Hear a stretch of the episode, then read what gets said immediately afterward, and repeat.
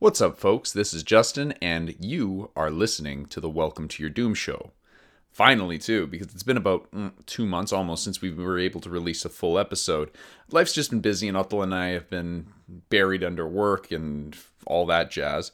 But we're finally back and able to put together episodes again. This episode is number 33, and Uthal and I are discussing animated films. The goal here was just to go over a few films that we continually revisit that are animated, and also to hopefully bring a little bit more legitimacy back to animated films. We find the common misconception is that adults typically regard animated films as children's movies. However, there's a vast market of films out there that are certainly not for children, or at least for children and adults alike.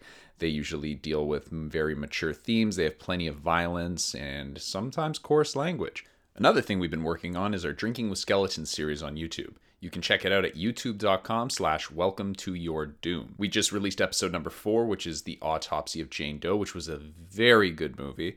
Um, and all of our episodes clock in around 15 minutes or so, and it deals with us reviewing horror movies immediately after viewing them. So everything's really raw and off the cuff, and frankly, a lot of fun. So hope you enjoy that. Check that out. Give us a like and a subscribe and all that jazz, because that helps us out. And uh, that's all the logistics I've got for now. Ooh, one more logistics thing. We're planning on releasing episodes now instead of on Fridays, on Mondays, probably around the same time in the afternoon. It just gives me a little bit more time over the weekend to be able to edit things as opposed to doing it on a Thursday night or, or frankly, Friday. And we're still planning on releasing episodes every two weeks. So, more Welcome to Your Doom coming soon. That's all I've got. Let's get this episode started. Ladies and gentlemen. Welcome to your doom.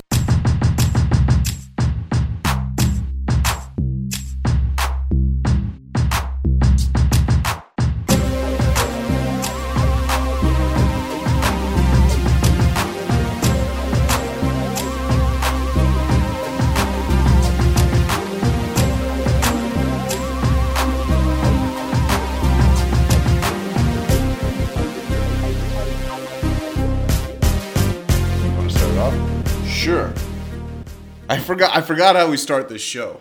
Well, it It's has been a while. It's been a while. What's up, folks? This is Justin. This is Atul. and this is an episode of the Welcome to Your Doom show, the first one of 2019. I forgot the episode numbers because it's been a while. That's right. It has been a while. And what the hell have we been doing, Justin? I've been buried under work, literally buried under work. The And last few days. snow. and snow. Fuck, the last two days in Toronto, I have not seen this much snow in the amount of time that it happened. Yeah. in is my recent memory. Yeah, since I've been true. back from you know being in U.S. That's right. Yeah. I, same here. I mean, uh, it's and it was like righteously cold too. It was like minus thirty four with the wind chill. It was like.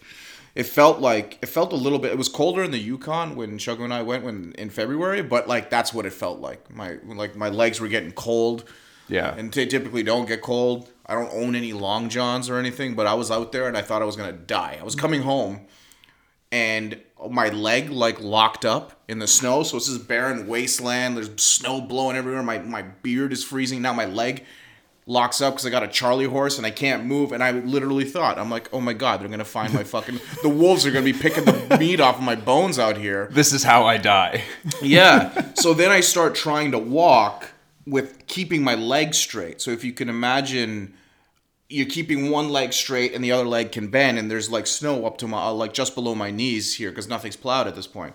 So I look like a like an arctic pirate like walking through the snow. It was ridiculous. Anyway, what's the topic for today? Well, I was watching a film that I got for Christmas, and I realized it's one of my favorite animated films, and I thought that it would be a great episode to discuss animated films. One of, like, basically our favorite animated films, ones that we return to and are our favorites for whatever reasons. Not the best, because I've definitely got a few up there that I would consider guilty pleasures. There's better films out there by far. Yeah, yeah. I think there's a distinct difference between what we actually and I we got into this argument a little bit about the Oscars, and we won't bring it up here with uh, with my cousin. Yeah. On the group chat there, and that was like hundreds of essay written essay format uh, messages going back and forth. But there is a distinction between what someone thinks is the best or a good like a good movie versus a movie that people like or is their favorite. Right. There's definitely a distinction there. You can you can think a movie is gr- is great, uh, and, and it's your favorite, but you can also understand that it's not a good movie. Yeah. You can yeah. So so I, I think that there's some subtlety there. So this is our favorite animated movies, Right. not necessarily the movies we think are the best. That That's might be right. a different list. So And I think my goal here too is for the people that don't watch animated films because they think they're for kids or whatever. That like try and put forward a few that are you know good for everybody. um, you want to jump right into it? yeah. All right. So ladies and gentlemen, these are our favorite animated movies. I've got no line for this. I this. know. I was just, jump like, in. there's no I- line for this. I just want you to play the the, the music.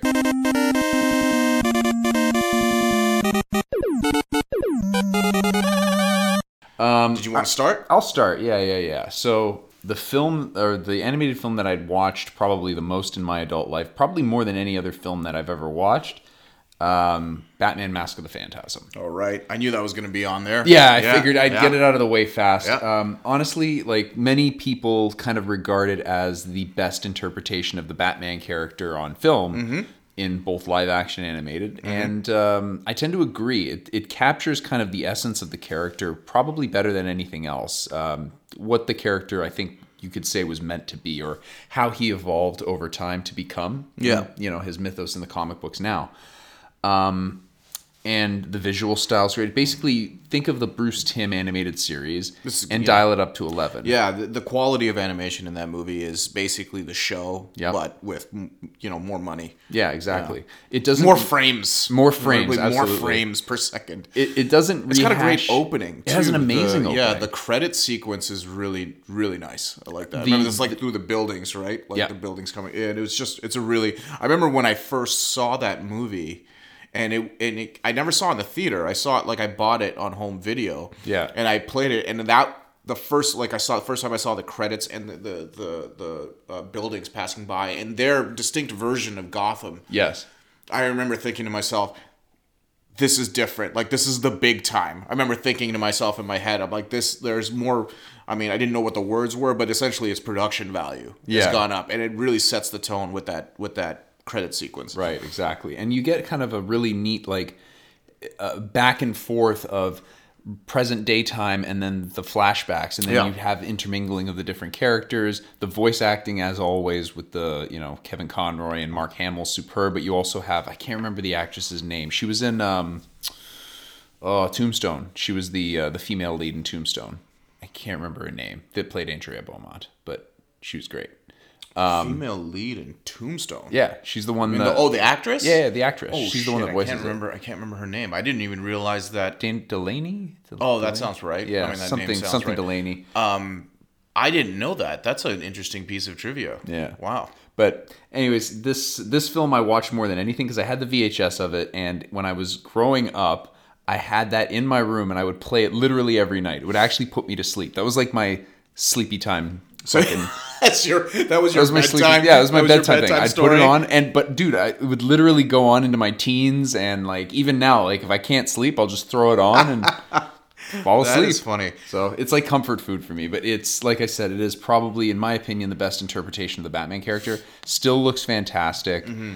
Um, what's another interesting thing about it was, and I think they did this for the TV show as well, but they would draw everything on black paper. Yeah, black paper. Yeah. so that was I think that was the whole thing with the whole series. The whole series they did that, Yeah.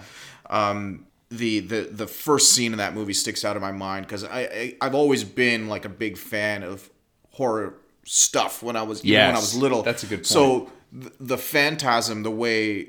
Uh, he she's presented. Uh, I don't want to ruin the movie for anyone who hasn't seen it, but the movie's like 30 years old now, so So yeah, Deal Um, with it. Yeah, the way she's presented is very much like a specter, like a, a, a figure of death. Yes. and uh, the way she she ends offs a lot of gangsters Yes. in the movie, and they're pretty uh, grotesque, like the way they go out, and it's kind of it was kind of scary, and it set that bar to that thriller level. Like we're at a level of storytelling in here that really did speak to me because that was like, oh my god, it got my horror and the Batman all mixed up together, and it was like, yeah, so it really did make a mark.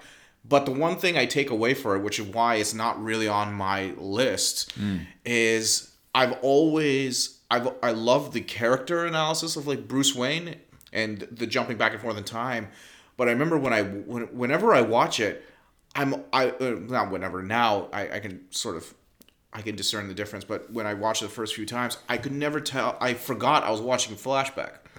The flashbacks are so long in that movie, and it, I always found that confusing Yeah. especially when, when I first watched it as a kid. I was like, what's going on? And then it flashes back, and I'm like, oh, that was all a flashback, and it was like a 30 minute flashback. You know, like I don't know, it's probably They're not too long. yeah, but they're but they're, I, I remember them being very long. They So are. I, I and uh, that that was the only thing that kind of confused me when I was younger. So Yeah, the opening one is definitely one of the longer ones. Yeah, that yeah. that that's true. But yeah, uh, yeah if, if you can't tell the difference between a flashback and uh, and not, I can't really help you. You fucking idiot. aren't all What do you got? flashbacks in like sepia tone? Yeah, they are Come on, actually. just let's just throw let's throw, throw an Instagram Instagram filter on it. Oh Hashtag no, Ludwig. No. God. If we're gonna start with like really top favorites, there's Yeah. really one film that stands out from me, and it's uh it's absolutely The Iron Giant. Yep, that was that was my next one. Yeah, The Iron Giant is is a movie that spoke to me on like every level of of my being basically. I'm always been a big fan of like the coming of age stories, but when I was coming of age, to watch a story about a kid coming of age was like was basically the sweet spot, right? Because you're kind of experiencing that yourself. Um, and I, I think the movie was what, It's a coming of I, it's not a coming of age story. What are you on about? Iron Giant. No. Yeah, yeah. The kids. No. Yeah, that's what the kid. It's he's not getting older in the movie, but when you have that relationship between a child and and uh, like another being, like ET is a coming of age story, and The Stand is a coming of age story, and Iron Giant, and like you know, uh, there's a, there's a couple of other movies that are like Can you that. come of age within a day? Because the Well, time period of this yeah, movie yeah. was a day. Yeah, I know, it's it's a, no, no, it's it's more than that. It's more than it's, it's it's more than it's like a week. It's The not a week. Yeah, yeah, because the guy moves in, he sleeps at the house for Oh, a few that's days. Yeah, it's like a week. But the idea is that the idea is that the kid basically is his innocence is being taken away from him. Like this is the period of his life where he realizes how the world really works and all of that. True. So all of those things kind of happen. But uh, the animation is like fantastic. Yes. Um, it's Vin Diesel's best role he's ever taken on as the voice of the giant, and um, there's a real sweet nostalgia, and the voice acting is really, really great. Yes. uh, I think Harry Connick Jr. does Yes. the voice of Dean, and he's fucking hilarious in that movie. Yeah. he still makes me laugh whenever whenever I watch it, and it's one of the movies. The the uh, the ending, uh, where the you know it makes me fucking cry. Every time I watch it, I'm like, I can't watch it You're because not it's just the too only- much. I- It's not. It's too much. It's too much for me. Where he's Okay. like, the kid tells the giant, "You can be what you want to be," and he says Superman, and I'm like, "Oh my god, I can't. I just can't. Pull yourself together, man. Okay. I can't." Now, but um, now I yeah. need to speak on this. Yeah. This was the movie that I was watching yesterday. The Blu-ray's right over there. Oh. That's the one I was talking about that made me. Oh, want to do you're watching. Iron Giant. Yeah. Oh, okay. Now, okay. on top of that, I was ugly crying at that point. Because I'm in the same boat. I cannot watch the last five minutes of the Yeah, movie without so fucking brutal. crying. And I'm not like saying like a tear, like I'm sobbing. I'm not, dude, it's, it's exactly that. So I actually got had the opportunity. They were playing this at TIFF. They were playing the uh, The extended directors. Yeah, like, yeah. They added a few scenes. They added a in the couple scenes. Yeah. And they were playing that at TIFF in the theater. So me and Nish went, right? Oh. And we're going, and the whole time, as soon as the ending's coming, I'm like, oh.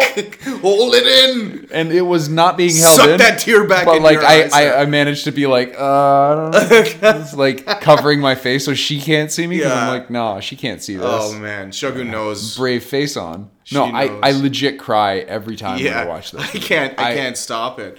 It's know. it's uh it's it's extremely well written, and um the color palette on the movie. It's like it's it's fall transitioning to winter, so it's also like a really. I love that time of year, so it speaks to me on all of these on all of these levels, and um.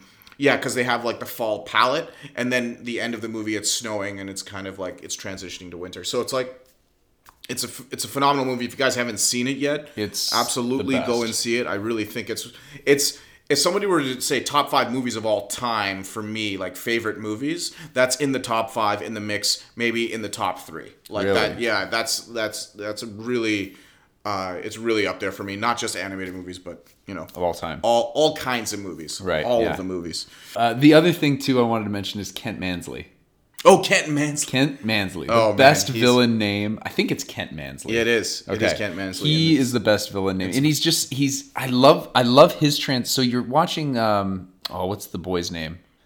Uh, Hogarth. Hogarth. Yeah. You see, you're seeing Hogarth kind of like you said, come of age. He's Yeah. growing as a character. Yeah. Whereas Mansley is regressing Yeah. into like this animal. yeah, yeah, Like, you're right. This. he shows up very composed. Yeah, and then he's just getting more and more frightened and scared as it goes out to the point where he just almost bombs everybody. Yeah, including himself. And then he tries to get away and is stopped by the giant in the best the best way possible. He's just kind of like he's looking over him after he stops the jeep and it's kind of a look of like disappointment and like fuck you. Yeah, like it that's was right. so good. It's a definite fuck you look. Oh, yeah, yeah. No, you're right. Kent Kent Mansley, and he's and he's voiced by a shooter. Yeah, right. yeah. Uh, I don't know.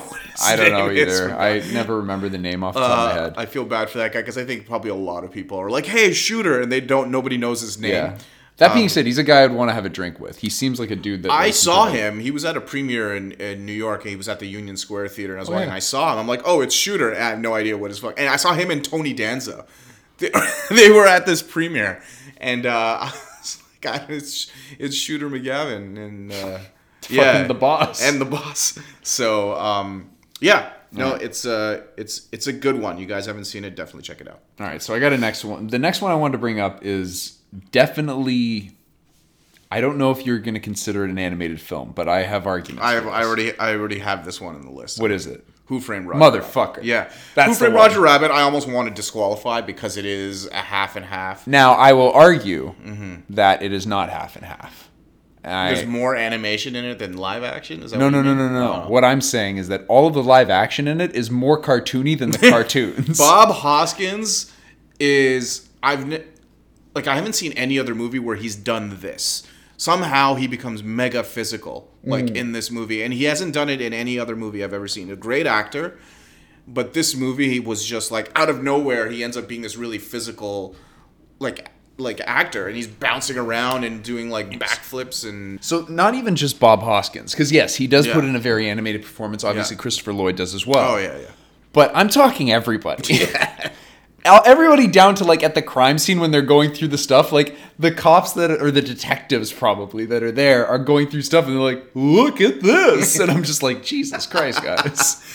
there's yeah it's it's mixing like this like 50s sort of la uh noir vibe Yes, yeah. and i think they they purposefully like played that up big time Absolutely. to match sort of the uh the tone to and the tone, everything. yeah. But but the the really cool thing about this film is that obviously they're overlaying you know the um, the animated characters on top of the frames and whatnot. But what's really neat that like my favorite part of the film is all the practical effects that they have with the characters interacting with the live action In camera, Like in-camera stuff, I remember yeah. I can't remember who I was showing this to, but. Um, somebody was asking kind of about how like CG works in films. And Yeah. obviously when you're looking at like really high quality CG, you're just kind it's kind of hard to discern what's like real versus practical and, Yeah. and you know, you're just ah, you're putting things in the frame whatever. But with who Framed Roger Rabbit, you can actually show them, be like, well, what's happening behind the scenes here is there's actually something in the sink that's popping the water. up, Yes, yeah, right? exactly, And what they're doing is they're just overlaying something on top. Yeah, yeah. So it's it was really neat, especially the year that it was made, that you could actually see that. And then, I mean, all the animated characters looked really good. They phenomenal looking movie. perfectly. Yeah. And the interaction, like, it's hard for a kid, for an actor to be able to interact. Like, you look at like Space Jam, for instance, right? Mm-hmm. Granted, Michael Jordan's not exactly an actor's actor. yeah i or would say an he's actor. the most accomplished thespian Right, but even still, like you look at like Bill Murray that was in that working with them, or Yeah, yeah. um, uh, Newman. Uh, fucking, I can't remember his name. Newman. But even them, it just didn't look as natural as Bob Hoskins did in Mm-hmm. this film. So Um, Robert Zemeckis directed this movie, Mm-hmm. and he is basically known for always pushing the envelope, always trying new technologies and stuff. So, um, from this to the mocap stuff he did for A Christmas Carol and Beowulf and uh, Polar Express, to the new movie that just came out with Steve Carell and uh, making the, the toys like was that Zemeckis? that's Zemeckis as well. Oh, I didn't know uh, to that. the like the Wire. I'm kind of doing these all out of order, but he's always doing something with technology Yeah, yeah, yeah. this absolutely knocked it out of the park. Yes. and uh, it's a it's a amazing, incredible looking movie with great performances, and um, Pretty intriguing whodunit kind of story, too. Absolutely, yeah. So they they really it's really well written. So as a crime story, it's actually interesting, and uh, uh the judge Christopher Lloyd, Mm-hmm. he toward the end of this movie, he absolutely terrified me. Yes. as a kid, he was so frightening. Yep. He was up there with Jack Nicholson's Joker, and both of them just terrorized my nightmares. the thing about him, though, was his voice. Yeah. When he does that thing, he talks just like this, and his voice goes like higher and higher and Yeah. higher, and uh, I just and the the red eyes, I was it terrified. I'm Yeah. getting goosebumps just talking about it now because it was so, it was it's burned into my memory. Um, but there are a lot of jokes in here that I never got as a kid. When I watched it recently, or when recently in the last few years, um, th- it just made me laugh more than when I was a kid. Because when I was a kid, I, I liked the slapstick. Yeah. But there's other stuff in there. It's well written, Very well, well written. and uh, and, and again, a great performance from from Bob Bob Hoskins. Uh, you know, I'm starting to work with people that I'm I'm a decade older than. Yeah. And we're talking about, you know, comics, movies, video games, and stuff like that, and realize that they grew up in a different age than we did. A decade's a long time. Yeah, they right? just don't know anything. they just they just they just don't know what's good for them. Um, but uh, you know, if you haven't seen Who Framed Roger Rabbit, it's not it's it's it's it's just as good today as it was when it came out. There's 100%. there's and, and it's completely unique. No other movie has done it this way. I think other movies have tried. None of them have been successful. Like Cool World, I think, was another attempt at this live Mm-hmm. Yes. action animated mix. wasn't very good. This is this is really the ticket. This is it. Um, I'm gonna throw an an oldie, yeah, not an oldie, not not, much older than that one, but uh, there's a movie called The Secret of NIMH. It's directed by Don Bluth, and it's from 1982. And have you ever heard of this movie? I've heard of it. I've never actually seen it. It's Probably um, because it was a secret. yeah, it's a well kept secret in your case. Yeah, Don Bluth was, and I'm not I'm not really like a, a, a animation historian, but I uh, this is kind of the way I felt when I was growing growing up. Don Bluth was like the alternate to to Disney for a long time. So Don Bluth did uh, an American Tail, uh, American Tail, Yeah. Land Before Time, uh, Secret of NIMH, Fievel Goes West, and I think the last movie I remember them doing, I think he did Anastasia as well. So he was this. He, I don't know if it's him, his studio, his style of animation. He was this alternate to to Disney that um, that was basically like really their only competition, to be honest. So the Secret of NIMH is one of those movies that is really it's about mice in a field that basically have to move, but but there there's like there's there's some tragedy in there because it's a it's a widow that's trying to take care of her her family, her kids. They're uh, and and basically they're being evicted essentially because um, they're gonna plow the field. They're gonna clear the field. So this is really like almost like refugee type um, tragic like like um, uh, what do you call it uh, struggle Yeah. here a lot uh, along the same lines as uh, as uh, an American Tail. I don't know if you've heard of American. Yeah, yeah, American I've seen American Tail. Yeah, so so so when I was a kid, I was watching this. This is actually kind of it kind of overwhelmed me. I was like, it's like kind of a sad movie, and um, and I remember feeling a lot of that in the animation and in the characters and in the writing. It, it's one of those movies that plays that plays well with adults because it, it carries themes that are a little bit heavier than the average kid is going to get. Um, it also has a really dope owl in it. It's just like the, the designs of the animals in this because there are rats and there are mice and there's this great owl in there there's a scene where there's a giant like you know a spider that's way bigger than the mouse she's crawling in. The spider comes in and the owl steps on the spider and it's all gooey and it's just the animation's so different than anything disney would have done at the time. It just it really like stands out in my memory. So the designs here the animation different than disney gave me something that i didn't even know i wanted at the time. So it's a movie that i can throw on and, and kind of watch um, and that's one of some of the criteria here is like a lot of these are my favorites and i tell i can tell they're my favorites because i'm able to throw them on and watch them Right. uh, at even now and uh, like just like you were watching the iron giant the other day And crying. and crying like a baby. Yes. Yeah. Uh, so yeah, Don Bluth, The Secret of NIMH. Again, What year did that come out? that was 1982. 82. Yeah, yeah. Okay. This one blew me away when it came out because I was of that age where the show came out and it was one of these things that I guess we weren't really allowed to watch was South Park bigger, longer and uncut. That's funny. I didn't even I that completely caught, caught me off guard. I didn't expect that. Dude, I love this film for so many reasons. The musical numbers in it Oh, yeah. blow me away every time. Still sung today. Oh yeah. Yeah. No, I I remember distinctly getting out of that movie. I was singing Uncle Fucker Yeah, the whole that's time. right. It is Like, a very very catchy song. I- that's one. Every one song in of. it is catchy. Was Blame Canada. Was Blame Canada in the movie? Yep, Blame Yeah, Canada Blame was in the Canada, movie, yeah. which was later, I think, at an awards show sung by Robin Williams. Oh really? Oh yeah, that's Yeah. right. That's they were right. performing that because I think it was uh, I think it was nominated for like best song. Best song, Blame like that. Canada. Yeah. they wouldn't nominate Uncle yeah. Fucker. That'd but like, awkward. it was a really cool. It was a really cool thing to see, like a uh, you know a show that had become so popular and being given a film's budget and Yeah. you know free reign to do whatever you want in, on a in a rated R comedy.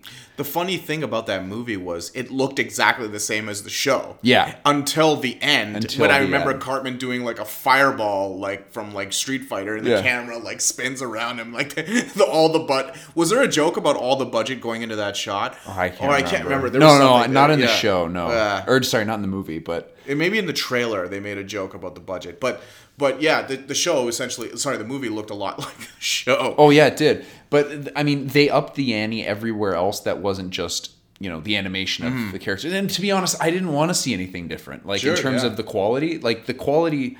South Park's niche is that t- animation style. Yeah. If all of a sudden you change that and just make everything a little bit more fluid, it kind of takes away from the important part. Not maybe not important part, but like the style of the show. Yeah. So, um, I mean, I think that they put more time and effort into the um, into dreaming up what this movie's going to be about. This weird, like apocalyptic thing. Yeah, it was, just, oh, yeah. it was such a wacky movie. It was, yeah. Saddam Hussein's in a sex dungeon the whole Oh, time. jeez. It was. I haven't seen the movie in a, in a long time, and to be honest, South Park was something I kind of I watched every once in a while. I never, Yeah. but I did go to the theater to see that movie. Yeah, yeah, and yeah. Uh, and I, I remember the songs being really catchy, and I've seen it more than once when I was younger. But but uh, but yeah, no, that caught me completely off guard. You didn't get, see I that coming. I did not see that coming. I, I totally forgot. I forgot about that. Um, it's a sleeper. That's I was going through some of my like some of the the movies I own, and when I saw that, I was like, God damn, yeah, Yeah, that was another thing where it's like movies you own. Like, Yes. there are any animated movies that I purchased. Yeah. Clearly, those are movies that, you know, I like. Exactly. You know, like that was another. Because I was racking my brain for this list. You know, I was like trying to remember. There's things that came to my head right away. Yeah. Then I had to, like, I, I, lo- I literally looked up, like, some lists and stuff. I'm like, I'm forgetting something. Yeah, yeah, yeah. And then I looked at my own collection. I'm like, oh, yeah, that and that and that. And I totally forgot. So. right. Um, the next one is a Miyazaki film from Studio Ghibli called uh, Princess Mononoke. Okay. I don't think you. I don't think you've seen. I haven't that. fucked with that yet. Um, 1997. Do you know who Hayao Miyazaki is? Yes, yeah, yeah, yeah. So he did like movies like uh, Spirited Away and um, uh, uh, Howl's Moving Castle. I think is is one of his as well. So he's made like classics and like Stone Cold classics. In terms of Stone Cold classics, I think a lot of people will talk about Spirited Away being because I think that's really the one that. Tr- transitioned to North America in a strong way, and a lot of people saw that. In it. Uh, for me, it was Princess Mononoke, and um, Princess Mononoke was just. I think it's it's an. If you watch something like Spirited Away or some of his other movies, they're a little esoteric. Like the stories are like really weird, and it's hard to get a beat on the plot. And there's some thematic elements that are just really strange. You watch it a few times, maybe have a little toke of the smoke, and then watch it again, and it means something else, like that kind of thing.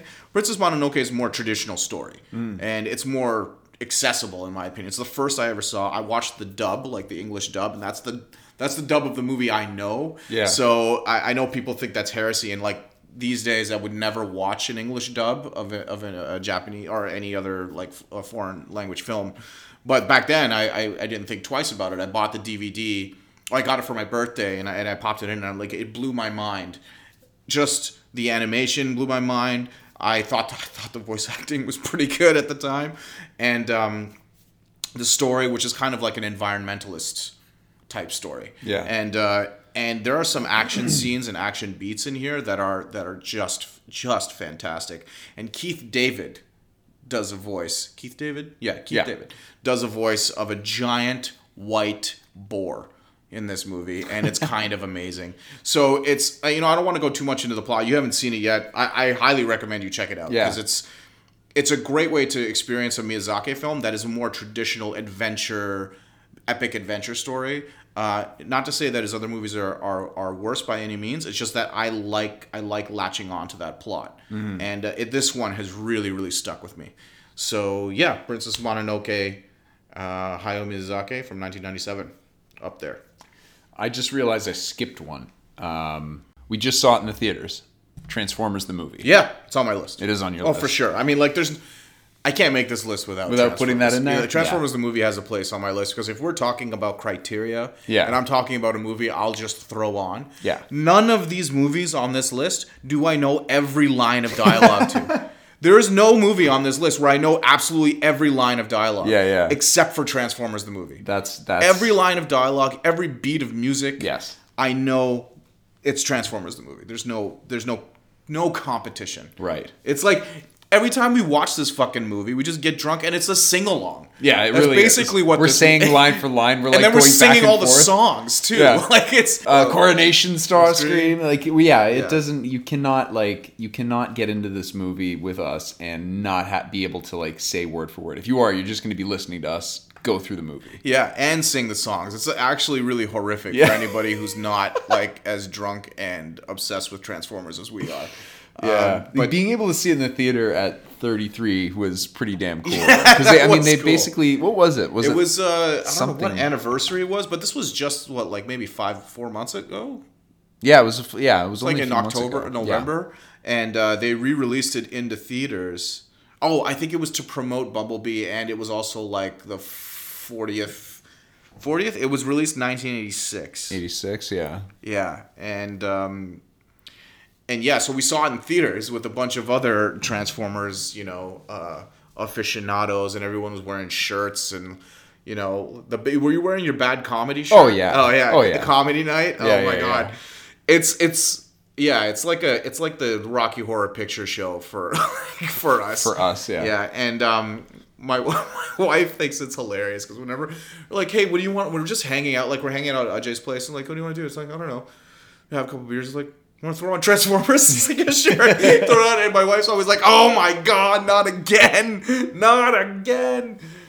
And this is another one of the movies that I would say is like a guilty pleasure, only Yeah. because like we watched this when we were growing up and like we know it as well as we do. Yeah. There's some really good aspects of the film, but then there's some really fucking bad ones. Yeah, this is this is one of those cases where this is objectively not a good movie. Right. Um, but I think it's an amazing movie. yeah, that's the thing. That's the thing is we've got that. nostal- Well, who was it that uh, wasn't was didn't who whose wife walked out of it when we were watching it? She's like, "This is the worst movie I've ever seen." I was watching the movie, so I don't know who was leaving.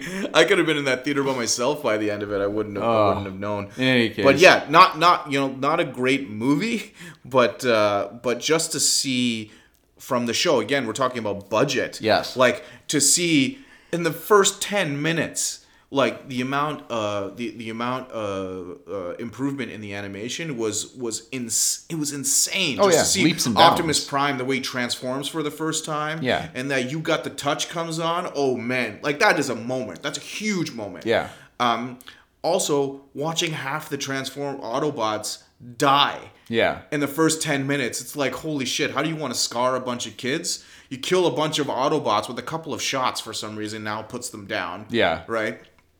And you kill Optimus Prime in the first 15 minutes of the movie. So it's like, whew, that's a lot to deal with It's a a lot kid. to deal with. And so I, I think that's another reason why it sort of stays in our memory because it was actually kind of scarring. Traumatic? Yeah, Yeah, traumatic. absolutely. Yeah. My brother saw that, and Ajay saw that in the theater. Yeah. when it came when it came out. I was I was too young. I don't think I ever saw it in the theater until a couple Until- months yeah, ago. until a few months but, ago. uh, but yeah, so um, so yeah, no, it's it's up there. Not not a great movie, but uh, but still, it's Got to be on the list. It's got to be on the list. on There's the no list. way. Orson Welles does a voice. He does the voice of I Unicron. think it was his last performance. Yeah, Yeah. yeah, and apparently he, didn't even- like it. He doesn't. He didn't like it. He just like didn't even remember doing it. It's like it was some stupid toy thing. Yeah, something along those lines. That's right. He was probably just like drunk, and he was just like, whatever, come in, say a few lines. they put it in the movie. I still don't know what that the last- last thing that you.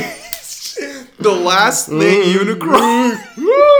And then all of a sudden he just explodes. yeah, yeah. The last thing Unicron says before he explodes at the end, he's he's a giant planet-sized transformer that eats other planets, and and he explodes at the end. But he says like, "You, you're my." And it just explodes, Yeah. and I have no idea. You know what? Ajay would know what it is. What He probably is. Uh, we should. We'd we always just turn him. on subtitles. Yeah, I I don't want to though. I like the fact that I like the fact that I like the idea that Orson Welles was just got he just got hammed every time he was going to record lines for this movie, and that's just him like after a couple of tequila shots, and nobody knows what he said. So um, anyway, Transformers the movie. If you haven't seen it, you probably have no reason to go see it. But it's on our list, It's so on fuck our, you. It's on our list. Yeah.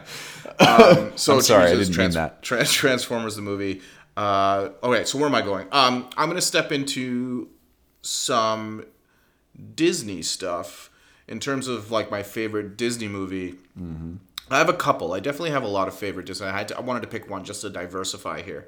Um, because we did, you know, Iron Giant, Secret of NIMH. So now I'd step into Disney. Uh, the Hunchback of Notre Dame. I absolutely love this movie. Uh, it's directed by two directors, Gary Trousdale and Kirk Wise. No idea who those guys are, but they did a wonderful job. Um, it came out in 1996, and the reason I love this movie because I, when I first saw it, I didn't, I, I didn't understand uh, that it was a famous story before I saw the Disney version. Right. Uh, the same thing with like Cinderella and Snow White. I didn't realize though that was like that was like literature that existed already. Those stories existed as fairy tales, and um, so the Hunchback of Notre Dame. My my first exposure to this story was through the Disney movie. Right. And I loved it because, again, the the horror aspects always appeal to me. Not that this movie has a lot of horror overtones, but there's an intensity to this movie that's not present in a lot of Disney movies, uh, and that intensity comes in the form of two two things. Judge Claude Frollo. Have you seen this movie? It's been a while, yeah. but yeah. So Judge Claude, Claude Frollo Good name. Yeah, yeah. And- And he's terrifying in this movie, but he becomes obsessed with the gypsy woman Esmeralda. Yeah. But like sexually obsessed. Yes. Like and it's clear in the movie that he is um, at war with himself from a religious standpoint. And he has a song in that movie that I'll never forget. I think it's called Hellfire.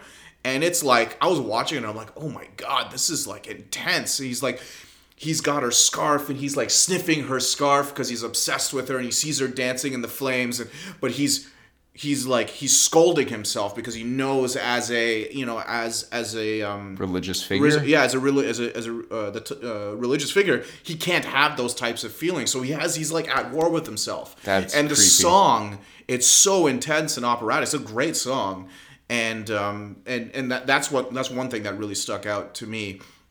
The other thing was the hunchback himself is deformed, and they go the whole. Uh, you know the whole nine yards with like uh, with showing what what happens to him when he goes out into the square and he gets you know he gets whipped and he gets like stuff thrown at him and he falls in love with Esmeralda as well. Uh, and it's the only one of the only Disney films where the guy doesn't get the girl in the end. Hunch the Hunchback doesn't doesn't win the lady at the end of the movie. Another character does. Right. and I when I walked out, I'm like, that's perfect. Because it's like a, it's a slice of it's a it, I feel like it's a slice of reality in this movie where it's like that doesn't have to happen in order for someone to be happy right? And if someone's and if someone's different like that's okay. They don't need to end up with you know the leading lady right, Right. so it's it was kind of like it turned all of these tropes in these disney animated movies on their heads So basically, Quasimodo's happy just ringing his own bell. If you, if you catch my meaning. I'm, uh, yeah, no, I mean maybe. Who knows? Um, but uh, Climbing his bell tower, if you will.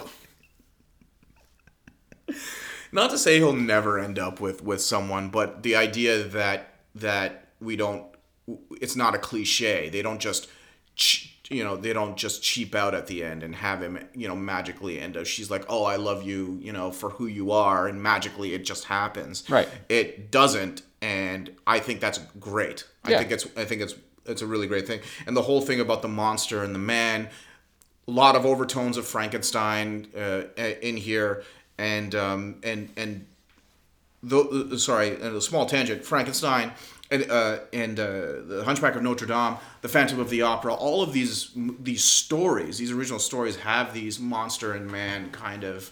Uh, connotations being different is it bad there's a sympathetic monster thing going on and Universal, Phantom of the Opera, and with Lon Chaney and uh, I don't know who played the Hunchback. Was Lon Chaney the Hunchback as well? Oh, I don't know. I'm Not sure. Um, anyway, those were two silent films that Universal built their monster empire on. Those were si- those were silent movies, big big budget silent movies. So um, it's not they're they're onto it. That story of like monster versus man, what makes a monster, what makes a man is a, is a strong theme. And for a Disney movie, this does this does that really well and plays it so that you know kids kids can kind of understand those themes. So this would be something I would show my my kid, for example. Um, uh, in the, the the songs are okay, the music's okay. There are three gargoyles in there that are there for like comic relief. They're probably the worst part of the movie Yeah. Um, the the overall themes though are presented in a palatable way. They don't shy away from the major themes, although the original story is much darker. Um, but uh, but yeah, so that's that's my spiel on the Hunchback of Notre Dame. That's kind of Esmeralda That's, sounds kind of shallow. why? why?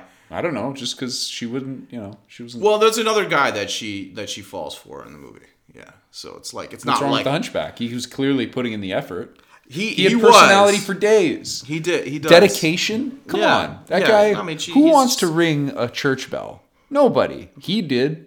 And he was up there every day. Every day, Ringing that bell. Yeah, that's true. That's the kind of dedication anybody would want in a relationship. And Esmeralda threw it away because why? He's got a little hump on his. Uh, On his back. Yeah. What hump? what hump? I don't know. I think I, I just wanted my hero to get the girl, and clearly he didn't. Yeah. Well, Who- this movie's not for you. Who's voice? Who voiced the uh, the guy that got the girl? It was. Oh, uh, it's uh, Kevin Kline. Kevin Kline. Okay. Who's really funny in this movie. Oh, he's like, funny in everything. I love Kevin I, I think he's great. I think he's great. I wanted to put throw forward uh, Green Lantern First Flight. Okay, not on not on my top list, but it's up there for me. Yeah. for sure. So for me, a lot of times because we have the, I, I've got my Green Lantern ring and everything, people would ask why I like Green Lantern. I would point them to this film every single time because to me, this is the best depiction that we've had of Green Lantern in terms of the the essence of the character, what makes you like him. Yeah. It's got all of the characteristics of the Hal Jordan character that you like. He's strong, confident, a little bit too gun shy, doesn't really like authority. You say gun shy? Sorry, uh, not gun. The opposite Gung-ho. of gun. Gung ho. Yeah. He's not shy. It it captures all of the essence of the character that that I truly enjoy about Green Lantern. And then you've got all of the vil- like Sinestro as a villain slowly kind of unravels, and you kind of start seeing his motivations, and Yeah. they're way more fleshed out than you've ever seen before. Yeah. In like the TV show, like the animated series, or obviously the Green Lantern film. Yep. Um, you see a good evolution of the character as a villain. It's really interesting to me. The voice acting on both of them is is wonderful. Christopher Meloni does uh, does Hal, Yeah. uh, Green Lantern, and um, oh boy, fuck, I had his name and I lost it. Uh, oh, Victor Garber. Victor Garber. Victor Yeah. Garber does the voice of Sinestro. Who uh, he's, is if you saw his face, he's Professor Stein. In, Oh, uh, yeah, yeah, in, yeah. Uh, the Flash. Yep. But uh, he's he's in a lot of other movies and, and TV shows and stuff. He does an amazing Sinestro in this movie. And Yeah. I think that's really the shining thing because they, they, like you said, just to reiterate, the characters are done really well. Sinestro in a short movie. This was like a 75, 77 minute movie. Yeah. They do that arc justice, and they're very clever about the plot mechanics. Um, and it's kind of they they take the buddy cop approach. Yes. And this and that works so well. The other approach is kind of like the Star Wars sort of you know cosmic thing going on, but they decided to say, okay, you know, we're gonna do the buddy cop, lethal weapon, bad boys kind of thing going on, rather than you know the the Star Wars ish sort of uh, cosmic stuff. And they they really do they really do nail it. And you don't need to know anything about Green Lantern to watch this movie. No, it's a complete introduction film. Yeah. It doesn't go too too much into the character's origin. It kind of starts right where you need it to start for the Green Yeah. Lantern character. Um, the colors of the film, the look of the film, Oh, it's gro- it's a so crisp. movie. It's such a good, like especially if you catch it on Blu-ray, like everything's Oh, yeah. just so nice and crisp. It's such a good looking film. Um, and it's just really rewarding, especially towards the end. Yeah. Um, you know, fully powered up Hal is Yeah. just it, it's just got this like you know everything's so doom and gloom, and then all of a sudden there's this shining light. Yeah. no pun in, well pun intended. Fuck Yeah, of course. But um, but yeah, so that's why it's on my list. Is if if nothing else, anybody that doesn't really know or understand why I would like the Green Lantern character, that film really portrays everything about the character that I think it should. And after I saw the live action one, I'm pretty sure I, t- I texted you or emailed you. Yeah. Why didn't they just remake this film? yeah, yeah, they could have. They could have. You had an amazing film there. Just That's flesh, right. flesh it out a little bit more if you have to. Yeah. But it's there. That's Yeah. the film. That's Yeah. your Green Lantern film. Uh, I like this movie a lot because at the, right at the beginning they they do Hal's origin as Green Lantern immediately. Yes. There's no long drawn out anything. It's like you're on Earth for five minutes and it's off to space with you. Exactly. And and that's it. And it's really creative uh, in that way. So absolutely, absolutely liked it.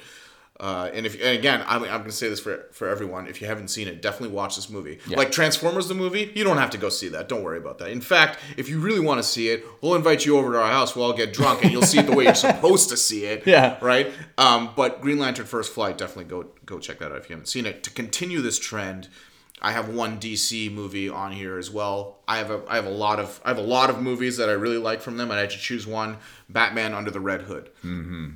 Um, and this movie came out. So that was 2009. Green Lantern uh, First Flight was 2009. Uh, Under the Red Hood was 2010. It's 75 minutes long, but I think it is the.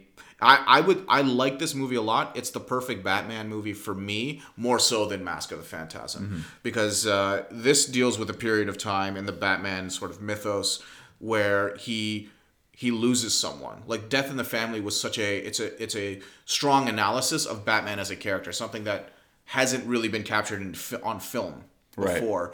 And this particular story is so well voice acted. Like Jensen Ackles plays uh, the Red, Red Hood, Hood. and Bruce Greenwood is Batman, and they absolutely nail it. And sorry, I didn't even mention John DiMaggio, Is the Joker. Joker.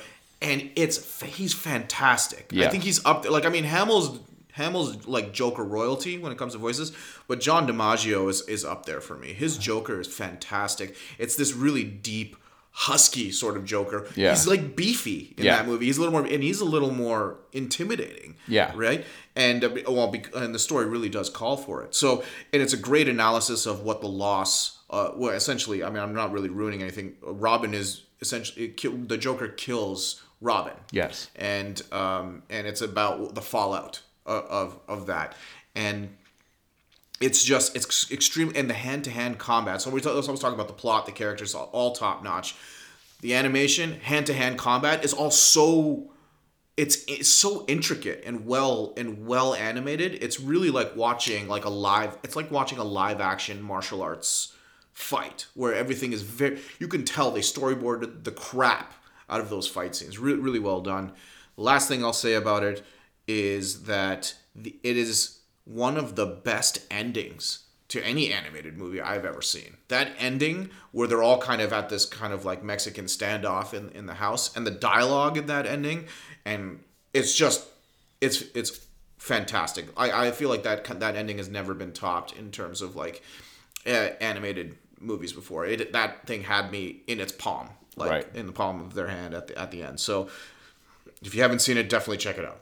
Batman Under the Red Hood from DC. What do they call it? DC Animated Universe. Yeah, yeah, something sure. like that. Yeah.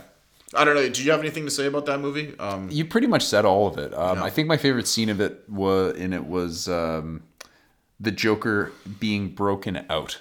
Oh god, that's and in the great scene. interrogation room, that With the black I, I don't. Yeah, I don't Oh. even want to say what it is. It's Yeah. just such a good, shocking scene. It's just like, oh god. All right, You're that's the movie I'm absolutely right. up for. And I think Black Neil Patrick Harris also voiced Nightwing in this. Yeah? Neil Patrick Yeah. Harris does the voice of Nightwing, and uh, Black Mask's reaction in that. Yeah. that scene is great. Actually, Yeah. this just makes me want to uh, like everything we're talking about here makes me want to watch all of these movies Yeah. again. Um, but yeah, so that's that's my that's. And it's only 75 minutes. I always thought it was a little longer. It felt longer, but like not in a bad way. But yeah, no, I mean, like with these movies again, with First Flight and, and this, like they really like trimmed it down and Yeah. they put in the most important stuff in in those movies, and, and I feel like that kind of pressure really forces you to make choices about what you're going to keep in and keep out. So the Right. Hmm. pacing here is like brisk. Um, so yeah, so what else you got? I'll throw this one out because it's probably a little controversial. Is the uh, Batman Beyond: Return of the Joker? That's a weird one. It is a weird It's a, one. and and the only reason I bring it up is because the movie itself's pretty good. It's a nice revisit to the Beyond universe Mm-hmm. because I, I thoroughly enjoyed that effort that they put out for that you know Yeah. during that time. It was just at the end of the the, the I think Justice League might have still been going on then, but yeah, um, or maybe it was before that. In any case, um, but the one thing in that film that I continually revisit, continually, is the flashback sequence. There, you can clearly see I like flashback. Yeah. but the flashback sequence to when Robin is abducted, basically, it, Oh, it goes yeah. over the entire reason that they know that the Joker is no longer a threat or should no longer be a threat at Yeah. that point. That is, it's got so many crazy elements to it. It's got serious stakes because the Yeah. Joker in this flashback has clearly done something that he's never done before. Mm-hmm. He's crossed a line to the point where Batman actually tries to kill him, or it seems like he does. He throws a fucking knife at him. Yeah. Uh, Before- does, he- does he? Yes. I thought he gets stabbed in the No, leg. with no, a knife. he does, but he throws a knife at him. Oh, Batman really? tries. Oh, okay. In my opinion, it looks like he tries to kill the kill the Joker. Yeah. But in any case, there's there's a lot of different. There's there's a horror aspect to it Oh, of when he does the reveal of what he did to to, Oh, yeah. to, to Tim. Drake. Seeing the trauma at the at the end of it. There's just so many different levels that they go through in this like ten minute flashback. Yeah. It's it's it's amazing. And then the whodunit aspect of the film is kind of it's kind of a weird cop out at the end to some degree where they go it's with it. It's a little janky. It's a that's little kind janky. Of where it that's kind of where it lost me. Yeah. a little bit.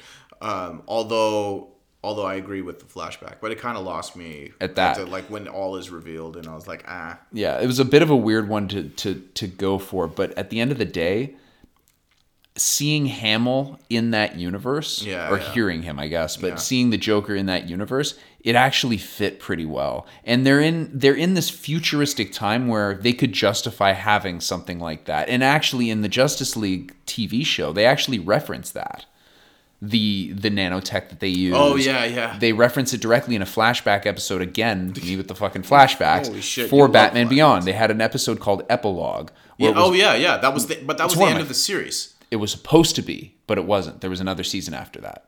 No, that was the end Nope. with Waller. Yeah, With that Amanda wasn't the end. That wasn't the end. Then they had the series after that where Darkseid comes back. What? Yes.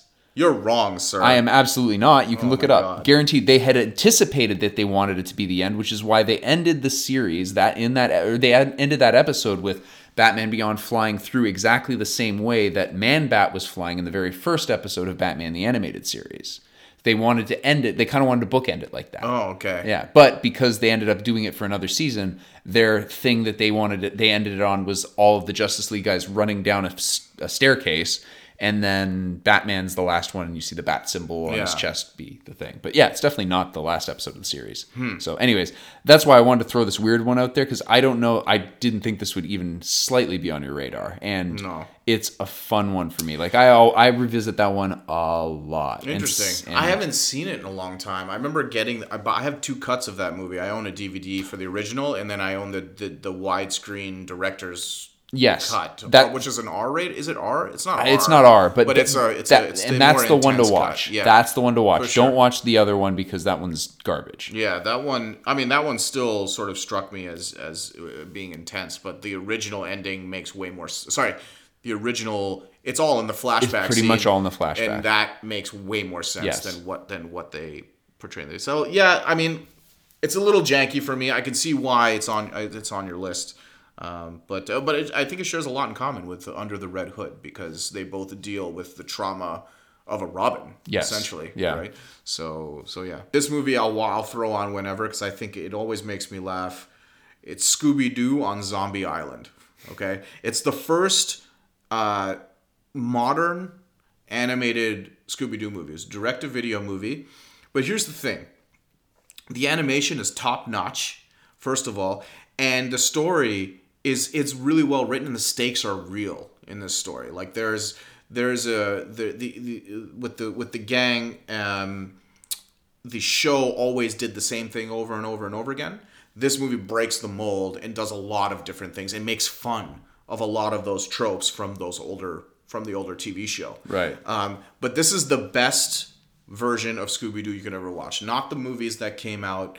Not uh, not even like the older animated movies like the Hanna Barbera, like older like '70s animated movies or whatever. This is the best version of Scooby Doo that you'll see. They basically go to New Orleans and they go to the bayou and they go to this mansion and they're trying to like figure out what's going on with these ghosts that are haunting this mansion but there's a lot of culture there because they have like the music is like authentic and the food they're eating every time i watch this movie i get hungry because scooby and shaggy are always eating and they eat these hot peppers and it always gets me gets me every time. I'm like fuck i need to i need to go make something to eat. Every single time without fail.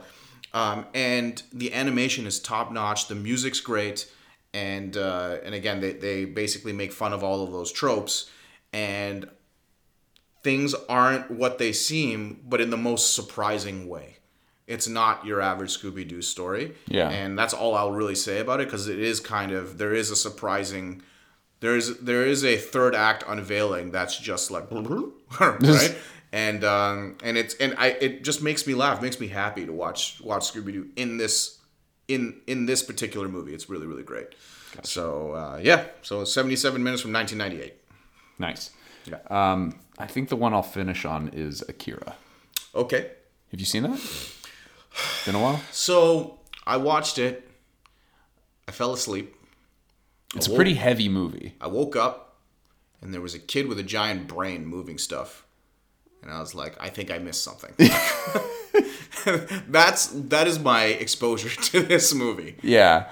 I'm not going to go into it too much. I mean, Akira is, is an animation classic. I think it came out in 1988. Mm-hmm. And it was a very high budget film for its time. I think it was like a nine million dollar budget. At Oh, the wow, time. yeah. like which is at that time for an animated for a manga animated film. I think it was really expensive. Mm-hmm. Um, but in any case, you can see like there's a lot of influences that other films in the future have taken from that film. Some I- of the yeah, ways that they it. do, um, so obviously there's the kid with the brain that's moving things around. Yeah. This kid is telekinetic, or Yeah. basically demonstrates telekinetic like powers, and is flying around, and at some point is like being able to. Not, and it's not energy blast, but in any case, some of the stuff that they're doing in this film, um, you see being done now in other media. Right. It might be animated, it might be even live action. There's stuff Yeah. that they do. Like th- there's definitely components of like the Matrix and the way that this kid flies around that you, you I would rip directly out of a kid. Yeah, I uh, I remember hearing a lot of Akira like references in like documentaries. Maybe I was watching about Yeah. the Matrix, and I think the the Wachowskis They probably they they reference it like straight out. Did I they? think, yeah, Yeah. And, and if not them, then everybody who saw it, I think obviously pieced together that Akira was a was a massive like influence on Yeah. their visual style. and I think it's influenced. Yeah, it's it's just it's had an influence on the entire genre of Yeah. those types of um, futuristic, um, stylized Yeah, action science fiction, films. yeah. science science fiction films. Um, I it, it just blew me away when I watched it. I actually just rewatched it recently, and it still looks just as good. The Oh, animation's smooth. Um, the special effects within the animation, so like all of the like you know uh, the, the environment's breaking, and then Mm. the particle not particles, but like the way that they do the little things, not just the character animation. Yeah, it's yeah. just it's it's top notch. It looks so good. Yeah, and it's um, very um, imaginative. Mm-hmm. It's it's really really incredible. Yeah, I uh, actually now that you said that, I actually will add that to my watch list because I think I should see it I Without think I- falling asleep. Yeah, without. I won't. Yeah, no, I was, and this wasn't even. A, it wasn't recent. This was a long time ago, and I just tried to watch. It was. It was still. It was a classic movie, even when I tried to, you know, tried to watch it, and I just. It was the wrong time, and Yeah. maybe it just didn't speak to me at the time. But it's been a long time since then. I'm definitely gonna throw it on. Uh, I'll probably appreciate it a lot more now. Yeah, Yeah. I think so. Because I think that when I'd watched it originally, I didn't nearly appreciate it as much as I did when I watched it when I was older. Yeah. And know a little bit more about cinema and see the influences of that film on other films. It's- Right. It, it, it it's something. I mean, it's a lot. It's a heavy film, Mm. so especially if you're watching the because I I've never watched the English dub actually. I've only watched the the subtitles. Mm. Yeah. And uh, yeah, it's pretty it's pretty intense. Uh, I'm gonna list out all the other movies that are on my list and just kind of like breeze through them. Just be like, here's what here's what else is there. Um, the other stuff that I had was uh, Rango. I really love that movie by uh, Gore Verbinski. And Industrial Light and Magic's like first anim- animated foray. That was their that was I think their first and only animated movie. Beautiful looking movie. Legend of the Guardians, which is the Owls of Ga'Hoole. I love that movie. I own it. I own I own both of those, and I and I I watched that one because that's a great demo for your the- home theater. Zack Snyder movie. I think it's his best movie. Nobody really talks about it. Um, the other ones are two other Disney movies, uh, The Sword and the Stone and The Great Mouse Detective. Older Disney movies that I grew up with. A style of animation you don't really see nowadays. And uh, the other one I have is another stop motion animated movie called The Pirates an adventure with scientists. That's what it's called. If you haven't seen this movie, makes me consistent. I was howling throughout this entire movie, and it's by the studio called the Aardman Studio, who did like Wallace and Gromit. They also, you know, uh, Wallace and Gromit uh, and the Curse of the Were Rabbit. It's another movie. Great, great stop motion animated uh, animation studio. And the last one is Monster House, which was produced by Robert Zemeckis using some of his uh, motion capture stuff. Yeah. But it's directed by a guy named Gil uh, K- uh, Kenan. And it's a great Halloween, again, another coming of age story, Halloween set. Also a really good children's horror movie. So Nice. that's the rest of mine. the last ones I had on here for me was Toy Story. Obviously, broke the mold, being the first major CG um, Yeah. animated film. That's true. And Tom Hanks is the best. Yeah. I mean, Tom I mean Hanks. Tom. Hanks, but I'm I'm like a, I'm the I'm the Tim the Toolman Taylor kind of guy. So I mean, I'm a Buzz I'm a Buzz Lightyear man. You are light years away from being correct, sir. Um, that was good. Thanks. That's well done. Aladdin. All Yeah. day, every day. That was the that was the first film that really put big names into animated films. Like Robin Williams was Oh, where that started, and Yeah, that was actually a Katzenberg idea, which is essentially where you know now you're casting everybody, every single person in an animated film is a voice. Yeah. Um, the Jungle Book, that was probably original the, Book? original, Yeah, yeah. the 1968, I think Yeah. it was. Um, Not that there's another animated. that I'm pretty sure was the very probably one of the if not the first animated Yeah. film I ever watched and it's to me the camaraderie between all the characters the family aspect Mm. is so important it's just that at the very end Mowgli's like ooh she's hot peace out bitches Yeah, yeah, and then that's out. right. So basically, like all friendships. yeah pretty Yeah. much and uh, and then the last thing I was going to throw in was uh, the Dark Knight Returns because that to me is the best um, interpretation that I've seen of a comic book to being put into an animated film and being actually potentially better than the source material. Yeah, that was very good. Peter Weller's Batman is spot on, so good. But I thought the Joker interpretation the voice was very weak. Weak, Did not yes. did not like it. But uh, Peter Weller's Batman was was spot on. Yeah, great animation in that too. Really, they uh, spared no expense. No, they didn't. But uh, you were talking about Toy Story. yes. You'd think I'd like Toy Story a little bit more. I don't really, I don't really like that series of movies. It's not that I don't like it. It's it's fine. Yeah. And I saw two, but I never saw three. And I've only seen Toy Story one and two like once. Two wasn't very good. I didn't like two.